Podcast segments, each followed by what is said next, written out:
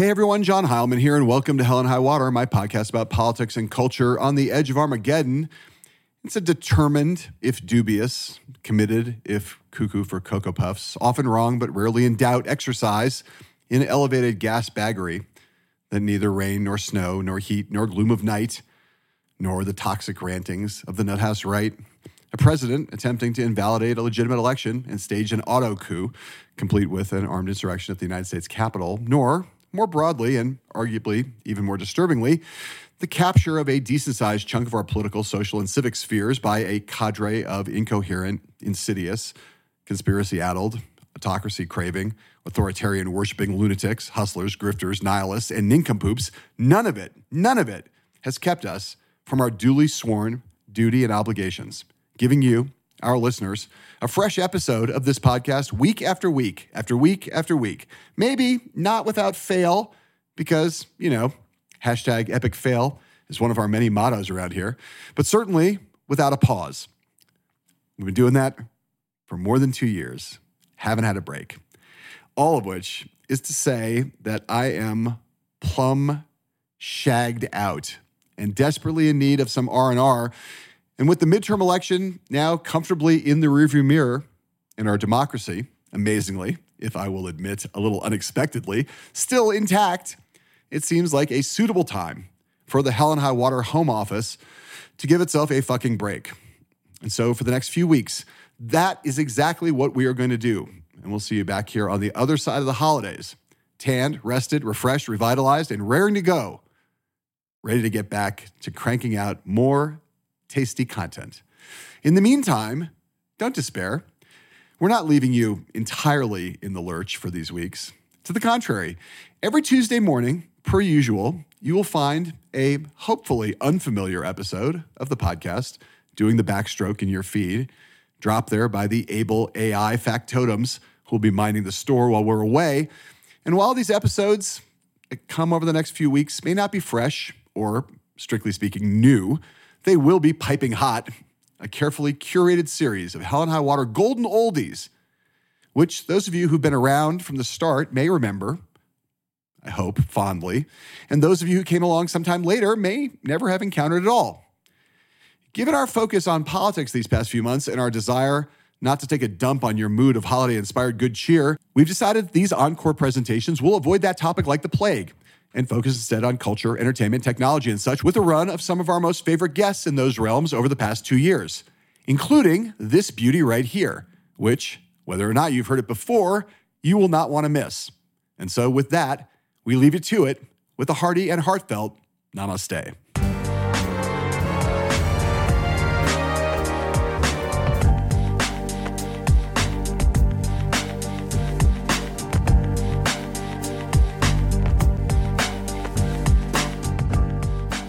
Hey everyone, John Heilemann here, and welcome to Hell and High Water, my podcast from the Recount about politics and culture on the edge of Armageddon, with big ups to my pal RZA, the presiding genius behind the sound of Wu Tang Clan, and the producer of our dope theme music. And I am back here again with my friend, the co creator of Hell and High Water, Grace Weinstein. Grace, I have a special treat for you today on this episode. I know, I'm excited. Why don't you tell us what it is? Well, it's Hasan Minhaj, and you've been enthusiastic about a lot of guests on this show. But I don't know if there's ever one you've been more enthusiastic about than Hasan. He really resonates with a lot of people in your generation, and I'm curious, like, how did you discover him, and why do you love him so much? My my love for him really solidified with Patriot Act. I wake up every day and look at our horrible information and media landscape and wish that I had it every single day. That show just really set a different tone and brought my understanding of so many different subjects to a different level of nuance and a different level of like fury in the good way about all of these things that plague our world. And that's what made me love him more than anything. We go kind of chronologically in the podcast. We play some very early stand up when he was just a kid, really, in Northern California, which was good and interesting and different because he's, as he points out, he looks not like a lot of other stand up comedians. He's a brown stand up comedian, not a black one, not a white one, but a brown one. And then there's the kind of the move where he goes to the Daily Show. And the Daily Show and the Patriot Act are kind of a piece in a pod, right? Where he's really doing topical political commentary and comedy together. And I talked to him about what it was like, how much he felt odd to not have that platform. Like, wouldn't you like to hear Hasan doing either a thing on the Daily Show or more on like the Patriot Act about the SCOTUS situation and Roe v. Wade. You want him on that, right?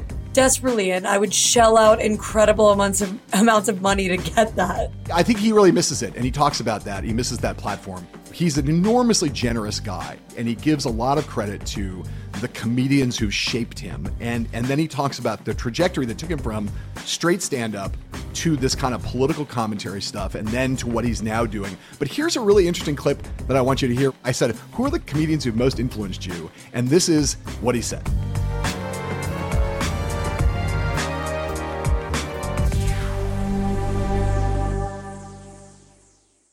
I'll tell them in terms of superpowers. Yeah. Richard Pryor for his vulnerability. Okay. Chris Rock for his argumentation. Yeah. Katt Williams for his physicality and freedom in performance. Michelle Wolf for her joke structure. Mike Birbiglia for his timing, pacing, and how tight he puts his storytelling, the basket weave. Yeah. Chappelle for his candor. And Jon Stewart for his decency. Those are my favorites. Okay. That, that have had the biggest impact on, on me. So that's a pretty good list, right? Don't you think? Not only a good list, I love the way that he so confidently and clearly rattles it off. And my favorite thing about that is there is really someone in there for everyone. You can kind of identify, no matter who you are, with somebody in that list for any of the different reasons that he listed. As you said, he's different in, yeah. in the world of comedy. So he has to look to people for specific things that speak to him, other than just like their front facing identity of what they look like and how they grew up. Totally. The place where it gets really interesting in this podcast, I think, is when he gets to a level of fame around the Daily Show. He does the White House Correspondents' Dinner, and he basically decides that just stand up comedy, although he's good at it, isn't enough. He mentions Birbiglia, who we've had on Hell and High Water. You start to see the Birbiglia influence in the first special, which is Homecoming King, right? It's just not like that first Netflix special. And he says he really decided that he was going to try to do something he calls it in the, in the, podcast a calling card for the new brown america. And the stories he tells are dramatic. It's not all comedy he's storytelling. He's doing a monologue and, and a lot of the stuff that hits hardest in that show is the stuff that's about wearing what he says wearing the away jersey. He's not wearing the home jersey. And what that means for his comedy that representation of not just groups that haven't been represented before but the sense of being the other and and kind of kind of using that to unlock a kind of set of perceptions. Is that part of why you think he resonates so strongly with your generation? Yes, but I think what he's able to do on a stage is that he's not hitting you over the head with it. It's the kind of delayed reaction that you watch his comedy. It could be 90 minutes, it could be two hours, it could be 15 minutes of Patriot Act. And you walk away realizing that the otherness that you're coming to understand is like an after effect. It lingers on the palate rather than being kind of the first thing that hits you over the head. So I think that's what allows a much wider group of people to feel comfortable coming into it and then Xing it out of it with with a much bigger idea of what comedy could be and who comedians should be. I knew Hasan a little bit. We've been on a couple TV shows together, and, and I know him through various friends and stuff. But I, I hadn't really grokked what a phenomenon he's become until I went to this tour he's been on now for the last six months or so, which is a, the show that's called The King's Jester. It is coming to an end right now. He is getting ready to go to BAM here in Brooklyn in June and shoot his next Netflix special. First of all, it was Radio City Music Hall. He sold out many nights. The crowd was more and more interestingly diverse than almost anything I've ever seen, certainly anything I've ever seen at Radio City Music Hall. And I will say this this is a show that's about him examining his own narcissism and the moment when he really blew up and he starts chasing, as he puts it, fame and clickbait and cloud rather than staying true to himself as an artist and coming to grips with that and the risks it posed, some of them very tangible for him and his family, is what that show turns on. I'm not going to say anything more, but as I describe it to you like that, don't you think, I think I'd like to see that. Oh, I'd be desperate to see that. And I'm also thinking, wow, there are so many other comedians who I wish would examine their narcissism in this way. I gotta say, man, anybody who's not already a fan of Hasan Minhaj is gonna love this podcast. He is brilliant and funny and I think more than anything else, what comes across in this podcast, incredibly, incredibly authentic, incredibly real, and incredibly willing to look hard, not just at America, which he does with a sharp, incisive mind and a gimlet eye, but also to look the same way at himself. You're going to come see the show with me at BAM for the Netflix oh, special? 100%. You're in. You're in. I got, I've got myself a date. All right. Fantastic. Uh, as for a more present tense date, everyone should just sit down, settle in, get ready for Hasan Minhaj here on this episode of Hell and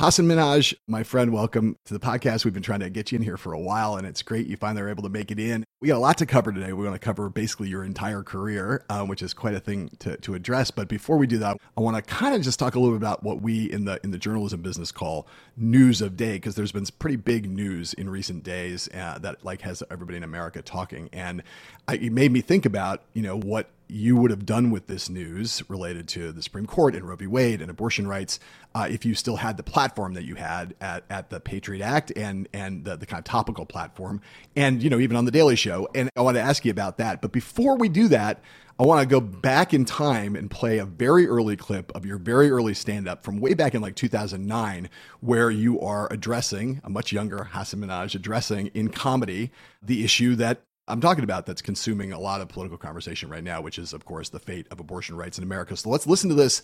Hasan Minhaj from 2009, very early, very young man, riffing on a very controversial social issue. I've been traveling a lot doing stand up, and uh, I, I, traveled through the Midwest, like doing all these colleges. And I was tra- driving through Missouri, and I see like a lot of religious fervor there.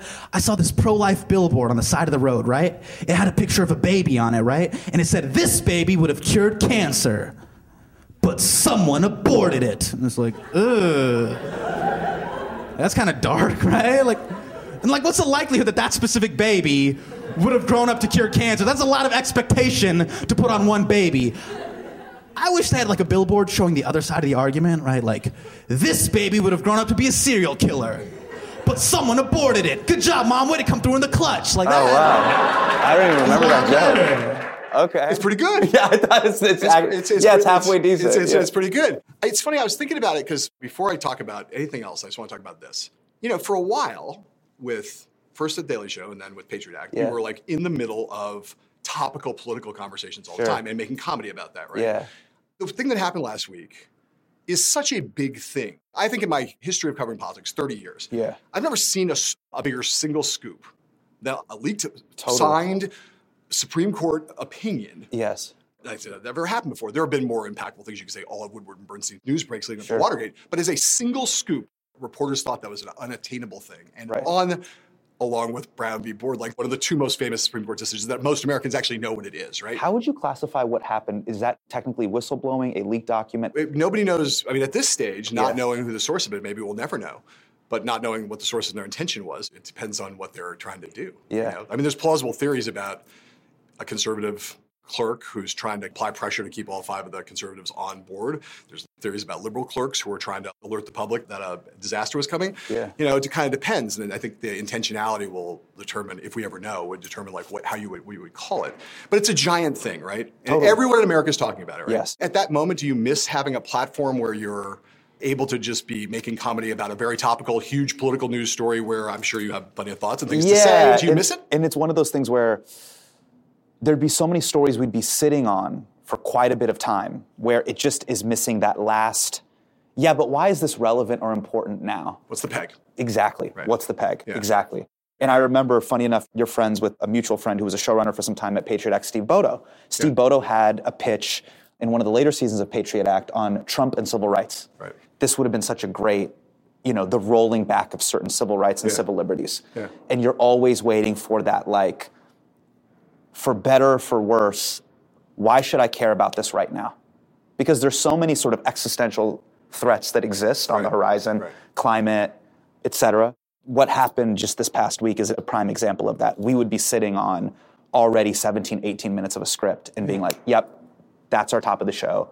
And then let's dive into the sort of deeper information dive. Right. So you really would have at that for Patriot Act, you would have had like Yes. B matter basically. In the Yes. newspaper business, we call it B matter. You're waiting for a lead. Yeah. But you, so you'll have basically or an obit. It's like what your obit's written, and it's Right, like right. waiting for cause of death. Now, Like, funny enough, that clip that you just played from 2009, holy shit. Yeah.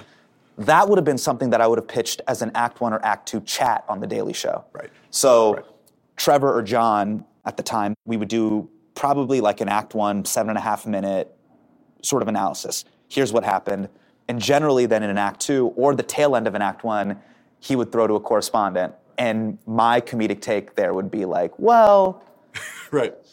should every baby be alive or whatever my sort of satirical Yeah. wink wink take is yeah. that then lets us land with then a more poignant salient sort of argument where john or trevor's playing the straight man and then i get to kind of be the satirical, goofy nitwit.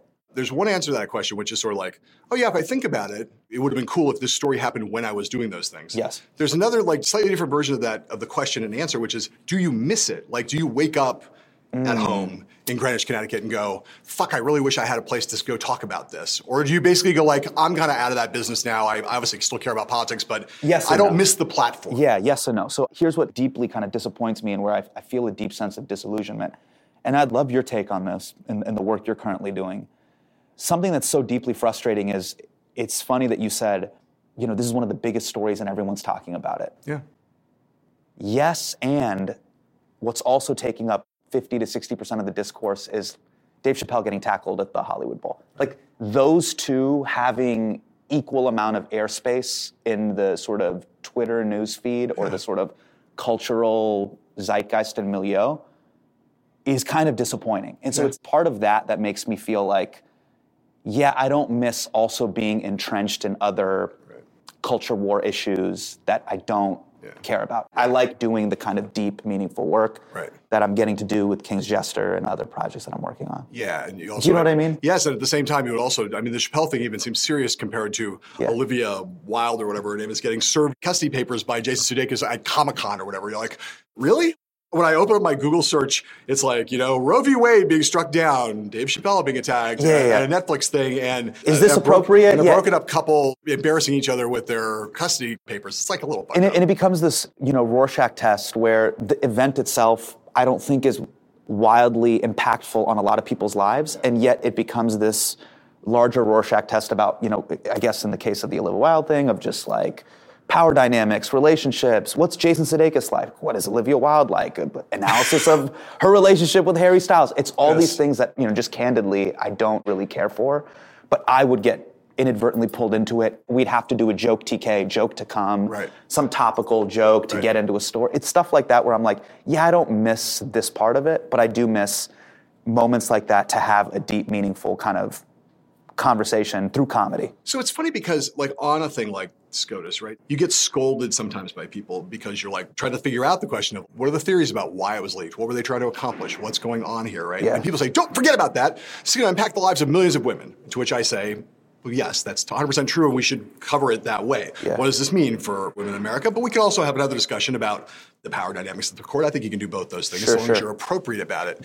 I mean, when I think about the way you did what you did when you were at Daily Show in one form and then at Patriot Act in a different form, like you were doing a mix of analysis, commentary, and comedy all kind of rolled up into one at Yeah. that place, right? Yeah, yeah. This, that we just played, is just very early stand up. yeah.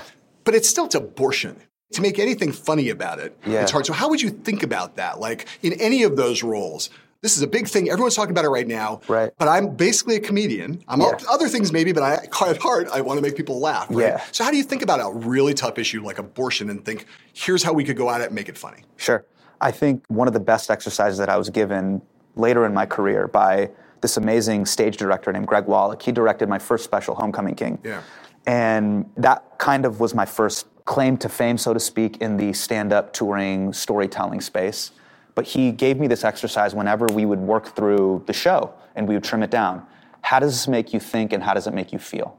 Yeah. What are you thinking right now and how does it make you feel? And I think some of my best jokes, that's the starting point. And if I can really break that down in a new, clever, innovative way, those are my favorite types of jokes. There's a comic right now. I don't know if you've seen her work. I, I really love her work. Taylor Tomlinson. She's just whip smart, so funny. Have you seen her work? She's so hilarious. Watch her special on Netflix. Yeah, yeah. What I love about Taylor's work is she is covering topics that I've heard a million different takes on, but the way it makes her think and feel, she's talking about it in a whole new way. Yeah. It's the thing we all felt when we saw Gaffigan in some of his breakthrough. Right. Yeah, yeah, like, yeah. It was Yeah. like, oh, hot pockets and food and McDonald's French fries. They've been here for decades, and a very long time. Yeah. And he found a new way to talk about food in, in a really interesting, innovative way. But what Taylor's doing with mental health or therapy and just all these new spaces that I've, I've heard a ton of takes on, the way she talks about the way she thinks about it and the way it makes her feel is really innovative and new and interesting. So with difficult topics like that, yeah, the first thing I'm going is, what do I feel about this right now? Yeah. And it's a very just personal thing. That's what I love most about comedy, that act of introspection. Ah, something's sitting with me here. How do I feel this way? Why do I feel this way about it? And I have to get that out. It's funny because when Birbiglia was here, we were talking about Tig Notaro and her breast cancer thing, which is Yeah. kind of in that same zone of like, you know, do a comedy act about your- Totally. about having breast cancer, and like, and she just goes there, and somehow like the high wire act quality of that, Sure. which I think is true with a, a thing like abortion. If you're a dude, you know. In this world we live in now, you don't have full scale permission to talk Sure. about it. And this is where the two things come together the cancel culture stuff. It's like, Yeah, you're like, how do I do something that's brave and interesting and new? Right. But now there's all these tripwires all over the place. Sure. We'll talk about this more later, but on a topic like that, would Yeah. that be something that we would be like, you know what? This is not going to be worth the fucking trouble. There are things like this in my life doing political commentary where I go, I just, you know, I'm never going to be able to explain myself adequately. If I over dinner, I explained the nuance of my thing with my friends, they would go, oh, I totally get Sure. it. But I, I, on a cable hit, let alone Twitter, Yeah. I can't talk about this without in a way that's going to be adequate to it. And so I'm just like, it's not going to be worth the trouble. I hear what you're saying, and one of the things I feel right now is that we're drowning in opinion. in Yeah. Twitter and Twitter commentary, and the speed at which everyone is pumping out takes Yeah. and short form premise punchline kind of quippy takes on every topic. I would rather focus my energy if I don't have a show like that, focus it on storytelling. Right, sure. And storytelling allows me to talk about something with a level of sincerity and authenticity. It may not be as trendy and hot in the moment, yeah. but I do think it allows the listener and the viewer to go, he's speaking from a real place. Yes. And so Yeah. at least he's being authentic and genuine. Yeah. And that to me is a little bit more interesting if I don't have a show. Now, Trevor, he has to carry that. Yeah. Stephen, Yeah. Samantha B, they have to carry that. How are we going to talk about this? Yeah. Given the premise and the sort of expectation they have with their audience Right. through the show. Which is that you can't not talk about it. You can't not talk about it. And you Yeah. also know it's super dangerous. Birbiglia was like, hey, that's the job. That's who you signed up for. You know, Yeah. you know, don't whine about it. And I think obviously that's the right thing, especially with a lot of people who are making a ton of money to do this. It's like, well, that's the risk you got. You're not breaking rocks in the hot sun. So like, you know, man up and or lady up and do it. But it's Yeah. um it's tricky. So here, I'll play this thing. You did an interview, just the last thing on abortion, because it raises this issue about another thing that artists have to contend with. You did this interview with Alana Glazer couple years ago, May 2019. Wow. And she says in this interview, Yeah. uh, on she said that you know Georgia had just passed a newly restrictive law, Uh-huh. and she was supposed to be making a movie in Georgia, and she said, "I'm not going to make that movie. I'm not going to make it there. I'm, Sure. We're going to move it someplace else." Sure. And you, who were interviewing her, she was really talking, talking, talking, talking, and all of a sudden you kind of weighed in when she said this thing about how she wouldn't now make the movie in, in Atlanta. Yeah. you had a different opinion, so I want to hear. I want to Oh, sure. Yeah, we'll talk yeah. about it. Let's hear it. Yeah, it's interesting. You know, like I know the NBA very actively with the with the bathroom bill stuff was just like, hey, we're not gonna you know participate or we're not gonna Wow. endorse this. That is so cool. yeah, Adam Silver's a great commissioner. Eddie, didn't didn't Adam Silver do that? Remember what the when when the bathroom bill happened? It was it was in North Carolina, right? The All Star game, right? And they threatened to to, to pull the All Star game. That is so cool. Yeah, cool. and so they ended up delaying it, right? Adam, as the commissioner, was like, "Hey, we don't stand for this." But I've I've oftentimes thought, as artists, do we just bring the work there? Do we ch- do we try to change the culture there from? Because I know there's people on the ground that would like want us to be there. That would be like, I would love for Ilana Glazer to be there. I would love for Hasan Minhaj to come shoot his show there. It would, you know what I mean? It could be like a lightning rod moment. So as you sit here today, like, Yeah. you know, I mean, you've just been on tour. You're still kind of on tour. Yeah, I in mean, we have the, our last few dates. We're closing it out now. You yeah. started when? September. September. How many dates have you done? Ish. 100 plus. and a lot of shows all over the country, right? Yes. So, you know, have you resolved your because there you're ambivalent. You're kind of Yeah. like, I can see the argument in either direction, Sure. and then you didn't come to conclusion. As you Yes. sit here today, in the wake of the repeal of Roe v. Wade, if there's some city, uh, some, there will be states, a lot of them, if it's fully repealed, that will they're like full abortion ban. Like, do you take the next tour there or not? Oh, that's really interesting. You know, somebody who shaped my perspective on this, and I'd always turn to people who have more wisdom and, and lived experience than me. I was talking to Trevor Noah about this, and uh-huh. Trevor was the one who expanded my worldview on this. Funny enough, outside of domestic politics, the question I had for him is should I go perform in the Middle East? It's a thing I talk about in The King's Jester, but I also on Patriot Act made fun of, you know, Saudi Arabia, the Kingdom of Saudi Arabia, the Crown Prince. Say more than like more than made fun of. Poured, poured, poured scathing hot battery acid on. Yes. Sure, uh-huh. sure. Yeah. And one of the things I was asking him is, you know, the Crown Prince through this thing called Vision 2030 is really trying to bring a lot of artists to the Middle East, specifically Saudi Arabia and Riyadh to perform. Swizz Beatz, musical artists, hip hop artists, comedians, they are really trying to change the face in their image around the world. I go, Trevor, what should I do? And he, you know, he presented an interesting question and he said, well, to what extent is your performance a reflection and an endorsement of the government?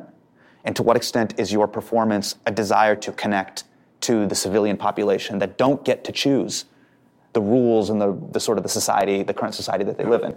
And this get, becomes a very complicated question. Do I perform in China? I want to perform in China. But as a Muslim, do I do that? Knowing that there's over 2 million Uyghur Muslims that are just Yeah. currently in re-education camps, as we like to call them. Yeah. It's a it's a super complicated question, and that's what I was presenting to Ilana. I don't have a. I mean, I don't know. It's so tricky. Yeah. Because there's again lightning rod moments where someone like Adam Silver tells Charlotte, "Hey, we're not going to do the All Star game here if you keep doing this." Well, this is a reflection on the state and the state leadership. Yeah. Or you could also say, "Are you punishing the fans? Are you punishing the people of Charlotte?" Right? It's it's really complicated. I mean, you know, Trevor makes me think about it, although other things would too. But this was the debate, you know, in South Africa pre the fall of apartheid, which Yeah. was a lot of people and played Sun City for a long time. Yeah. Musical acts and played Sun City. Yes. And finally, there was, you know, Little Steven and a bunch of people said, this is not helping this government to fall. We want to help this government to fall, and the only way to do that is to not have any kind of constructive engagement. Cut, you like, be part of an economic boycott, bring Yes. the government down. Yes. And that, in fact, is part of what happened. Yes. So it's like, I don't know that there's any perfect precedent that you would say, you know, This is the- this is the exact, exactly. this is the thing. I mean, a systematized, I mean, I can't think of anything maybe more blatant than I mean, the system of apartheid in South Africa and, Yeah. and trying to bring that whole slave nation Yeah. where the majority are the majority are enslaved by the white minority. Yes. That's a that's a wild fucking thing. So you can make an argument that's so extreme. And I think it- the mistake that gets made sometimes, whether it's apartheid or there's also been a boycott with performing in Tel Aviv and Israel. Right. And believe it or not, there were particular boycotts and conversations. I mean, already you can tell these are apples and oranges. If we go from South Africa to Tel Aviv in Israel to Riyadh in Saudi Arabia. Early in September, in the early parts of my tour, there was even discussions in regards to not performing in states that will not have mask mandates. Yeah. Yes. Right? Yeah, yeah. So that Yeah. also was on the table, and artists were having conversations kind of via iMessage and WhatsApp of like, should we do it? Should we not? I mean, but you can see in each of these four buckets that I just mentioned, Right. the circumstances are Different. so Yeah, unique sure. and different, and you Sure. can't say they're the same in all of them. But it's really interesting to see how things will unfold. What's happening right now, specifically with abortion, is so reprehensible in terms of civil liberties and civil rights. I'm really interested to see how this unfolds. You know, and whatever pressure that can be applied, I think those options are worth considering and weighing out. Did you just because you raised it? Did the questions around masking and policy around masking have any effect on where you ended up going on the tour? Yeah, so you'll notice there were certain places where if they did not have a mask mandate, Yeah. and again, I'm very privileged and lucky that I have the leverage to do this because I was able to hold sold out shows over the promoter's head. If you don't have a mask mandate or a vaccine mandate, I, I just won't perform until you do. Right. So we were able to get certain states like South Carolina and Florida to play ball. And so that to me is an example of a small amount of pressure in regards to a public health and safety issue. But after I saw some of the early tours that were going out before me, folks were getting COVID, artists were getting COVID, some people in the crowd were. In that early fall run, I definitely leveraged that as much as I possibly could. I want to ask you one more thing that's sort of topical before I do a little deeper dive here. Sure. But, but it, it goes again to this thing of like how there's an overarching theme here, like how you've evolved as a person in the world. And Uh-huh. and when I think about the abortion thing, another way in which an unusual thing happened to you because of your engagement with the public issue was on the student debt thing. So I want to play the, the Patriot Act piece from that, a little chunk of that, and then what happened because of it. And then we'll talk about that. student loan debt. It affects pretty much everyone I know. And if you're one of the 10 people it doesn't affect, congratulations on being a Kennedy. Student loans are crippling millions of people, many of them fresh out of college. Imagine starting a race, and then the guy with the starter pistol uses the gun to shoot you in the leg. the student debt crisis is so big, there's even a game show to help people with their loans. Welcome to Paid Off. This is the game show dedicated to helping you pay off your student loans. For each correct answer, we'll pay you a percentage of your debt. If you get eight correct, we'll pay you the whole amount. This is a real show. They turned a national crisis into a game show. I can't wait to see how Howie Mandel solves the opioid epidemic. the best part of Paid Off is the tagline. I know it's not everything, but I hope that helps take off the pressure for a little bit. I know it's not everything, the pressure off for a little bit. That's not a tagline. That's what a plastic surgeon says to someone after a chimp attack. I know it's not everything, but I hope it helps take off the pressure for a little bit. Now get out there and start dating, Scarface. You know, shout out to the archival team. That's a great SOT to open with. I mean, we have young people here all who have a lot of student debt. Yeah, Like, I gotta play that one. Uh-huh. I can think of things that you did in Patriot Act that were more controversial, and we'll talk about Khashoggi and, and Saudi Yeah, yeah, Arabia. That's one example, and you talk about it in Yeah. King's Jester, the ramifications and the calculuses in doing the news industry thing with Alden Capital. Yeah. right? Was there anything that had more of a like resonance among your audience than that? No, this was probably the deepest. Right. I would say the deepest resonating in terms of, again, scale. Like the sheer number of people that I know in my life, and specifically for my generation, that are just hobbled by that. Yeah. And so, like, what did that look like? What did the resonance look like? Like the social media reaction, people coming up to you on the street. Yeah. How do you know on a show like that when something like that really breaks through? You can kind of feel, and, and you know this when you're walking around New York, just the way, especially when you work in media and the type of show, whether it's Daily Show, Patriot Act, SNL, you can tell when something really penetrated. People would just grab me in the street and go, fuck Navient. And I'm like, yeah, I know. and then it's like, income based repayment plan. I'm like, I'm telling you, yes, don't defer your payments. It's stuff like that where people, social media, but also coming up to you, just being like, hey, thank you for doing that. Could you identify with that? Like, you had a lot of student debt? I, I lucked out. So I didn't because I went to UC Davis. So I went to a local school and I, I lived at home, funny enough. Yes. So I was able, I didn't have crippling student loan debt, but I had crippling emotional debt. That being said, that being said, I have so many friends, my sister, my brother-in-law, sure. that it's just like, it's, Sure. it's, It's everywhere. it- yeah, it's, It's financial HPV. Everybody kind of has it, and Yeah. nobody's really talking about it. That's, that's pretty good. Yeah. That's, that's, I've used that one. before. no, no, I just kind of just thought of it right now. But Okay, so then you get called to Congress. yes, And I, I want to show that just because, again, not that many comedians get to go, go, Sure, go to Capitol testify, Hill yeah. and get to testify. So let's play that. right. My name is Hasan Minhaj. I'm a Muslim, and I condemn radical Islamic terrorism. That has nothing to do with anything. I just want that on the record. It's good to get ahead of these things. Now, Chairwoman Waters invited me here today because I host a political comedy show on Netflix called Patriot Act, which means I may owe some of you guys royalties. Just DM, we can talk later. Now, we recently did an episode on the student loan crisis, and it really hit home with our audience because 44 million Americans owe more than $1.6 trillion of student loan debt. In fact, the day we shot our episode, we polled our studio audience, it was only about 200 people. In that room alone, had over $6 million of student loan debt. Now, granted, our audience is mainly unemployed poli sci majors, but that's still a lot of money. Tough room. Very tough room. I was I bombed so bad. It I was mean, really the- rough. I gotta say, like, Yeah. I watched the whole thing, and you made powerful points on the policy issues. yeah. the comedy but did. the jokes were airballs. I, I yeah. gotta say, if you'd called someone who'd spent a many amount of time in congressional hearings, I would have been like, "Don't do that, Hasan. It's like, you're, you're not to get the laughs that you think you're going to get." Uh-huh. Yeah. People's like, "What's he? Is he real? Six million? Really? It's six million? Ah. Yeah. What was that experience like? You know what's funny? So maybe it's the comic in me. There is something very titillating about doing that, about airballing. Yes. As a comedian, committing to the bit and going there and not breaking, that actually was the test for me of like, hey, can you do the whole testimony without breaking? And that is very funny to me. Right. I mean, when you watch, I mean, a huge, you know, inspiring performance for me was Colbert's. I believe it was the 2004 White House Correspondents' Dinner speech. But Yeah. he just commits Yes. the full Yes. set. Yes. You know, and I remember talking to Stephen for advice before I hosted in 2017, and yeah, he was just like, commit. You're not playing to the room. Yeah, right. You're playing to everybody at Yeah, home. right, And so, right.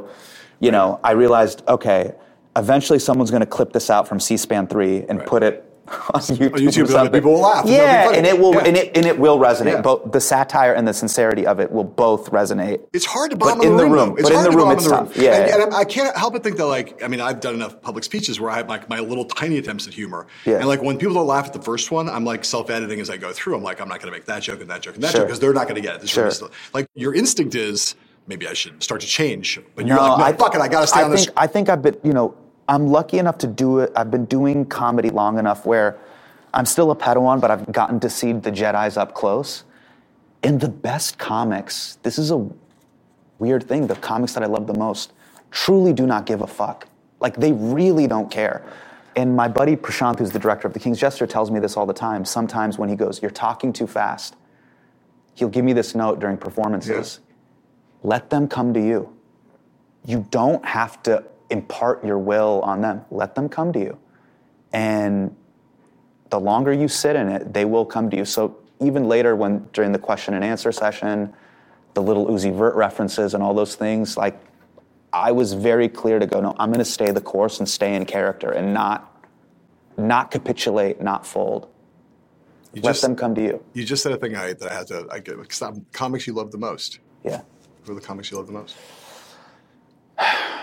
I mean, this is just the Yeah. all time. If you put it on the table, I'm going to go there. It's a terrible question to ask. Yeah, yeah. but like, there's a reason why the words "my favorite albums" never come out of my mouth because Sure. as soon as you say, it, they go, well, Sure, "What are your favorite albums?" I'm like, oh, Sure. "Oh, fuck, fuck it, I can't." answer that So I'll tell them in terms of superpowers. yeah, Richard Pryor for his vulnerability, okay, Chris Rock for his argumentation, yeah, Katt Williams for his physicality and freedom in performance, Michelle Wolf for her joke structure, Mike Birbiglia for his timing, pacing, and how tight he puts his storytelling, the basket weave, yeah.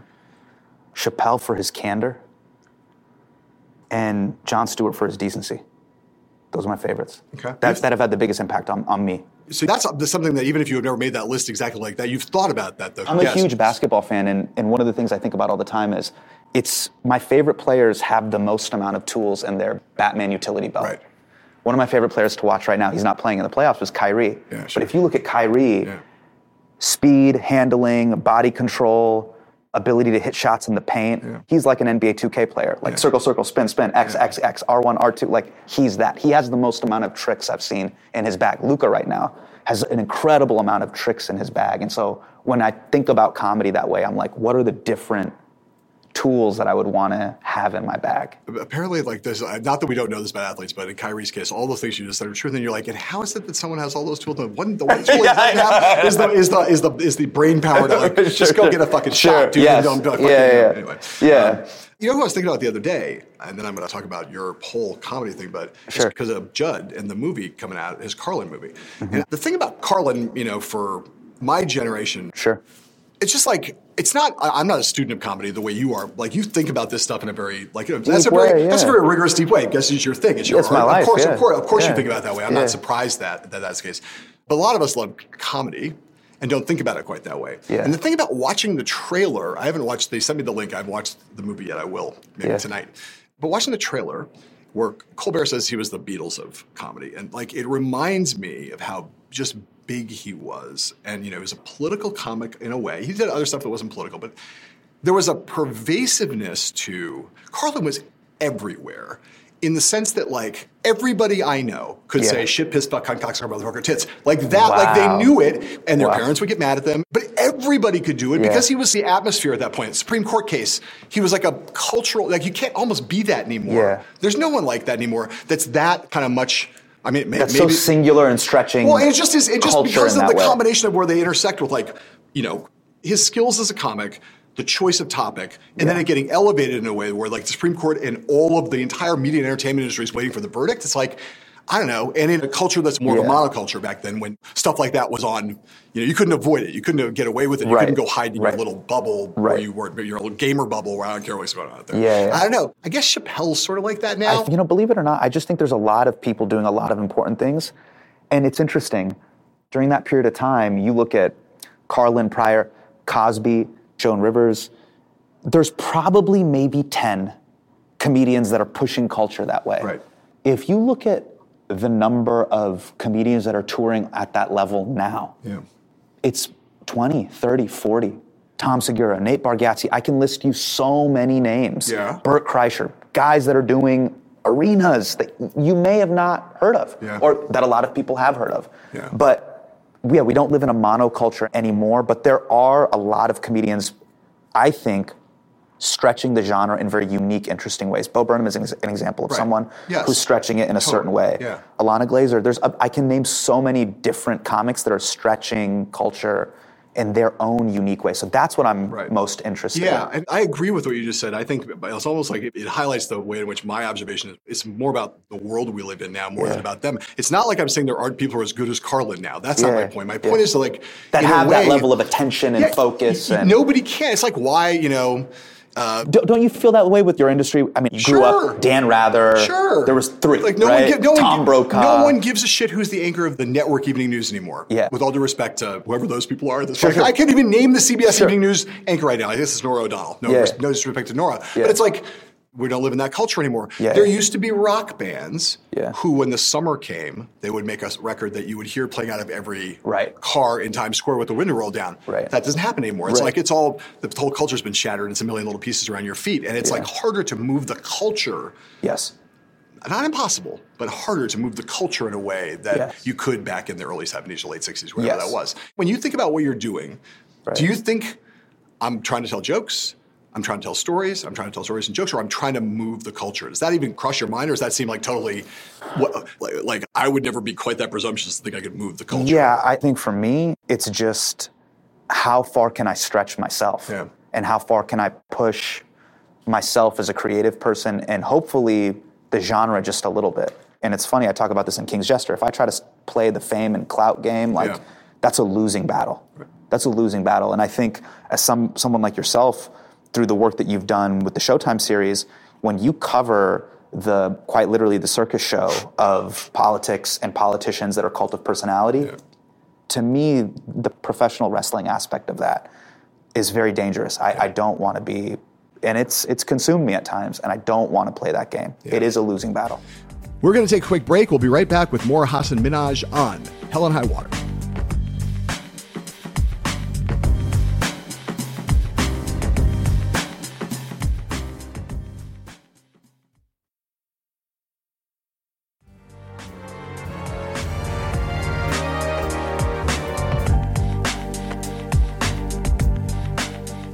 Welcome back to Hell and High Water. So I'll, I'll play another old thing of yours. It's not as old as the thing we played before. This thing talking about being Muslim in America from the Laugh Factory, I think around 2013 or so. Play Wow. this and, and then we can talk about, wow. about why you decided to start doing this in the first place. I'm Muslim. Thank you. And uh, I love board games. And I think the hardest thing about being Muslim is not being able to play Jenga on 9 11. You know what I mean? Because the last thing I can do is just cheer as buildings. Jenga! I look like a d- now. Some of you guys aren't laughing at that joke, and that's because you're wrong. Because I love my country. I love it. That's why every Thursday, every Thursday, I wear a God Bless America shirt because it's made in Pakistan. Now, our lives are inherently different, okay? There's certain things that you guys can enjoy, white people, that I can't, like going to the beach and running through sandcastles. I can't do that. It'll be like, Daddy, brown men destroyed our buildings. Never forget. That's my life forever. Do you get it? I'm so the next time you're just like, oh, it takes me three days to get my Netflix. Really? I can't buy sugar and envelopes at the same time. Do you get it? I need to slow down. You're fast though. That was your- Yeah, you I'm just fast. like, But you're young. It's okay. yeah, I'm just. I mean, these are early, relatively early. Early right? bits, Like, yeah. when did you say to yourself, I want to do comedy and why? Yeah, I was a speech and debate kid. Yes. I knew So. I, I, a, yeah. a fucking dork. Yeah. And fast. Were you a one or a two? I was, I was very fast. My event was impromptu. I don't know if you Oh, did impromptu. yeah, so I'm- yeah. Familiar with that. Yeah, Yeah, so I'm, I was a, you know, Another generation. I was senior at Redlands, my son. Yeah, yeah, yeah. Um, I'm from LA. I went on the same debate camp. yeah. Yep, we would have seen each other Yeah. at, at state qualifiers and the whole thing. I, look, I, I was just a troublemaker in class, and I was funny enough. I was in computer class, and my teacher, Miss Takeuchi, would just catch me. I was just being a smartass. I was in the back of class, making quips, shooting spitballs, just being a goof. And she kept giving me detention, and she said, "If I can get you to be quiet, I won't give you detention, but you got to join this thing called forensics, public speaking." Right. And so I started competing in that, and then public speaking with academic decathlon, and that was my kind of my high. Yeah. I realized that being irreverent, pushing the boundaries of what is socially acceptable to say, i.e., that Jenga joke, would sometimes get a reaction, and that reaction gave me a sense of control. Yeah. In a way that I, in a lot of different ways in my life, I felt like I didn't have control. Yeah. And comedy and discovering comedy in college was this feeling of, for the first time in my life, I feel a sense of control. Because there's so many times in my life I just did not feel control. What were the factors in not feeling control? Like normal adolescent, like I'm just like you know insecure, or race, or how All you're of it. raised, or what? Like, Yeah, what- I, th- I think all of it. I think it was all, a lot of the adolescent angst and hey, I don't get a say in my life. Yeah. you know, overbearing immigrant parents that want you to fit in a certain box and be a certain way, the lack of control over your own emotions and feelings. These things aren't making sense, and I wish I had an outlet to express them. I came of age in, in post 9 11 Bush America. So, you know, my dad was very involved at the mosque. I'd have to go to the mosque as a kid. And just, I grew up in the era of the Patriot Act. And that became, you know, I tell my kind of Batman origin story in The King's Jester. But being irreverent, poking fun at those things, being like, this doesn't make sense, in a weird way, that kind of naive troll energy gave me a, a sense of control and agency of my life. I would come to find out later in life, you can take that too far, but it is something that I deeply feel. It It was that moment that I want to chase this for the rest of my life. That feeling that I had, just it was just like this moment where I, the matrix, everything, all the binary code lines up in that moment. Yeah. When I can crack a joke and I can get people to laugh, I can feel it. I can just. It's the few times in my life I feel like everything makes sense. And was there a particular moment, as you said you were discovering comedy in college, was there a particular moment, a particular performance, or was it kind of a, a thing, in a, a accretion of, of different moments where you're like, okay, this could actually be my life, not just this is a satisfying thing that gives me that sense of all of those things you just said, Yeah. those psychological payoffs, but you're like, this could be a career, I could go and do this, this is what I want to do, it's a singular passion. Was there a, a real watershed moment for that? Yeah, there's a story that I have in The King's Jester where I talk about when I was in high school and college, it was very popular in California specifically, and this became a Supreme Court case where FBI agents would start hanging out at the mosque and they would hang out with young teenagers. And funny enough, there was a This American Life about this, but there'd be these feds that were Italian dudes who tanned or like Hispanic dudes who would just all of a sudden try to hang out with like young brown kids in basketball shorts and be like, "Hey, let's work out, let's let's hang out." And and I remember I was very popular amongst my friends because I would just point out these narcs and we would kind of troll them and make fun of them. And I tell a story about how making fun of them and landing those jokes made me feel powerful Yeah. in a time that I didn't feel powerful. Yeah. When I was in college, more specifically in the stand up community, San Francisco had a burgeoning, booming stand up comedy scene. And, Sure. it, and it has had a, a booming scene for a very long time. Some of my favorite comics came up in the 80s there. Margaret Cho, Robin Williams. It had a very booming scene in the 80s, but in the early 2000s, it had another booming scene where people like W. Kamau Bell, Arj Barker, Ali Wong, Moshe Kasher, and Brent Weinbach were doing just like incredible work, pushing again, stretching Yeah. the genre of comedy. Right. All five of those comedians that I listed were very different Yes, stylistically right, too. right, yeah. And what I loved about the San Francisco comedy scene at that time is that San Francisco as a city embraced all of that. Right. It's why it's one of my favorite comedy cities in the country. Yeah. A watershed moment for me was around 2008. There was a competition put together by the radio station Wild 94.9. I don't know if anyone is familiar with that radio station, but they have a thing called Best Comic Standing, and I won that. And I had to kind of compete against all my older brothers and sisters that I looked up to. Yeah. And I was able to win that. And that was a moment for me a few years in, I was about four years in at the time, that made me go, maybe I could actually really do this Yeah.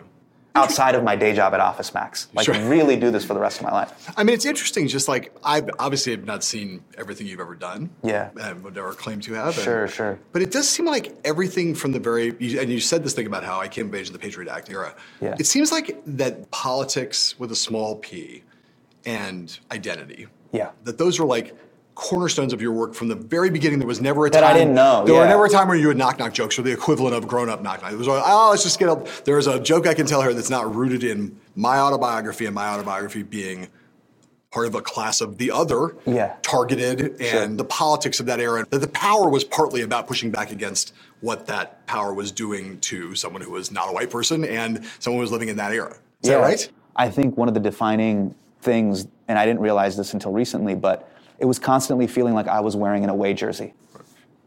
Everybody around me is wearing a home jersey. I think I should be wearing a home jersey, but I feel like I'm wearing an away jersey. Yeah. And this is just kind of my analysis of the world as I wear this away jersey.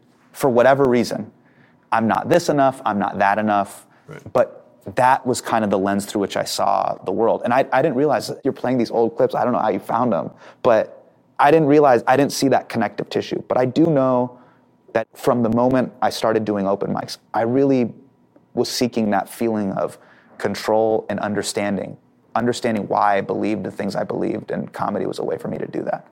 make sense of the human condition. You know, Hasan, if it wasn't for the Bush administration, we might not have you.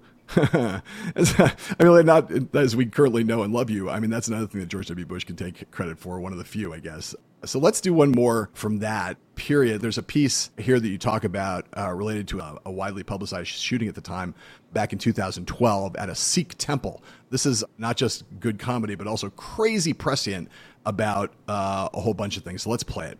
Nearly a decade after 9 11, the biggest threat to our own domestic security and safety is homegrown domestic terrorism. Arizona, Aurora, Wisconsin. I don't want to talk about what race these people are, but it ain't brown dudes with beards and turbans. So the next time you want to pat me down at the airport for carrying contact lens solution, why don't you pat down Larry the Cable Guy with the NRA shirt and the deer hat? Wow. So that's from the truth, right? That from the Yeah, web just a- you just a web series, yeah. But I think the date on that is you said 2012. You're making Yeah, that by 2012. 2012, yeah. 2012. That's 10 years ago, and nine years before the insurrection. Hearing FBI Director Chris Wray say, as he has over the course of the last few years repeatedly, that the greatest threat to American political and domestic stability is not foreign terrorists, but is domestic terrorists, and particularly white extremists. Yeah. That's like, I'm not trying to say you were like a soothsayer or No, something. no, no, you were no. just reading the writing on the wall, but yeah. that was not a common trope in comedy or in political commentary yeah. in 2012. Sure. We didn't have that kind of conversation. Sure. So I'm curious even where that came from. So I have a deep respect for the Sikh community. Growing up in Northern California, the forgotten part of Cali, by the way, I just want to say that. A lot of people shit on us. I grew up in Davis, which is right by Sacramento. I myself have shit on you. yeah, yeah, on, yeah. on Davis, on Yeah, Davis, not, not yeah. I was Los Angelino. We shit on Davis routinely. Yeah. And the San Franciscan shit on Davis too. Every, That's- yeah, and San we, Diego we get shit it. on Davis. We, all get it. Yeah, we get it from all sides. Okay,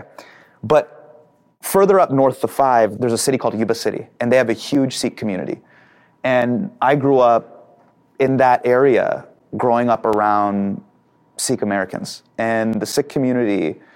Those uncles, aunties, and their kids. They're some of the oldest American citizens from the Desi diaspora. They arrived even before my parents came. My parents came in 82. So one of the things that I, I feel a strong kinship for their community for two reasons is first of all, after 9 11, a lot of Sikh people were targeted because they were assumed to be Muslim and they never threw us under the bus. So I tip my hat to them. Yeah. And I did a field piece about them on The Daily Show, and I said this satirically, joking, not joking. I would have thrown you guys under the bus in a heartbeat. Like, how could you guys do this for us? And they said it's part of our Sikh values. There's such a small minority community in India and in the country. So when that Sikh temple shooting happened, I just felt like I had to say something about it. And I think another thing, again, and it just comes from my personal experience, was I felt that through my lived experience. So I wanted to kind of put that on wax. Again, and it's so wild that you, you play that clip. The director of that clip is Aristotle Athari, who is now a cast member of SNL. Mm-hmm. And he is, you know, one of the few Middle Eastern cast members on SNL and the cast. It's wild that I didn't know this at the time. Now you're putting this together. It's wild. I mean, kudos to all of you for putting that together. But the people that I was also happened to be my, my contemporaries in comedy at that time pushed me and ins- inspired me to do work like that. Well, I will say also though, I mean, earlier this the hoodie was kind of okay. Like whatever the fuck it is you're wearing on the truth, that weird silk red bathrobe, Yeah. that's I think was not the right. That choice. wasn't the right move. That being said, we had to shoot that in my apartment building, and th- you know how like certain like fancy apartment buildings will be like, we have a communal library. Yeah. So I remember we saw it, and the, the the apartment building is called the Visconti, which is on Third and Bixel in downtown LA. It's this kind of like fake Venetian yeah. apartment building where USC kids like sell weed. But I thought it was re- really nice, and so yeah, uh, it was. Ari and I thought, okay, like dress up in this like regal smoking jacket. I don't think it translates, but hopefully the joke's still. It's one of those flat. things where, like, you think back, you know, for a child of the internet, Yeah. you would have thought, like, maybe this will live on longer than I wanted to. You know, there's a dankness to it that I appreciate, Yes, though. well, that I'm there's, like, there's, yeah, uh, you know, there's sometimes you go that far and it's like, okay, it's, it's like it's like committing to the bit. Um, yeah. By the way, you know what's so sad when I look at these jokes and bits? yeah. How like I appreciate the soul of what I'm saying, but I still cringe a little bit. Yeah. But then I think about someone like Nas who made like Illmatic when he was 19, and you can still play Illmatic now.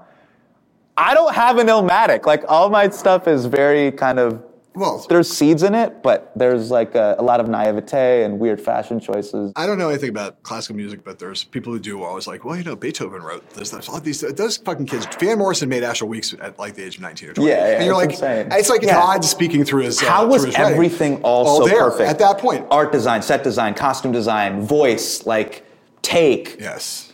Again, I'm, I'm speaking as a comedian, and maybe it's apples and oranges, but I'm like, how did you have all of that just figured out? in passing, I'll say this. I haven't watched the second half of Ozark yet, but Yeah. there's an entire episode built around Illmatic. They made one of the last episodes Really? they made where they made the entire Oh, thing around wow, that's where they, the, the album is the only music on the album. And the Yeah, thing, yeah. I read about it the other day. I was like, "Fuck, I gotta watch that." Yeah, but there's a fucking record that stands the test of time. They're making premium scripted drama, really high quality around That's your like, fucking record. You like, you think this show's good? You know what's really fucking good? Nas's 1993 hit album, Illmatic. Yes. Yeah. All right, so I want to play. Here's a thing that's not you. It's 2014. Sure. October, November 2014. Okay. You're getting called in to go to your uh, audition for The Daily Show. And this becomes a controversial thing that again, be- then becomes a, an important part of how you got your job at The Daily Show. Sure. Here's uh, Ben Affleck, Bill Maher, and Sam Harris on Real Time in October 2014 talking about Islamophobia. Oh, right. Yeah. You're saying that Islamophobia is not a real thing. That if you're critical of something, it, Well, it's not a real thing when we do it. right.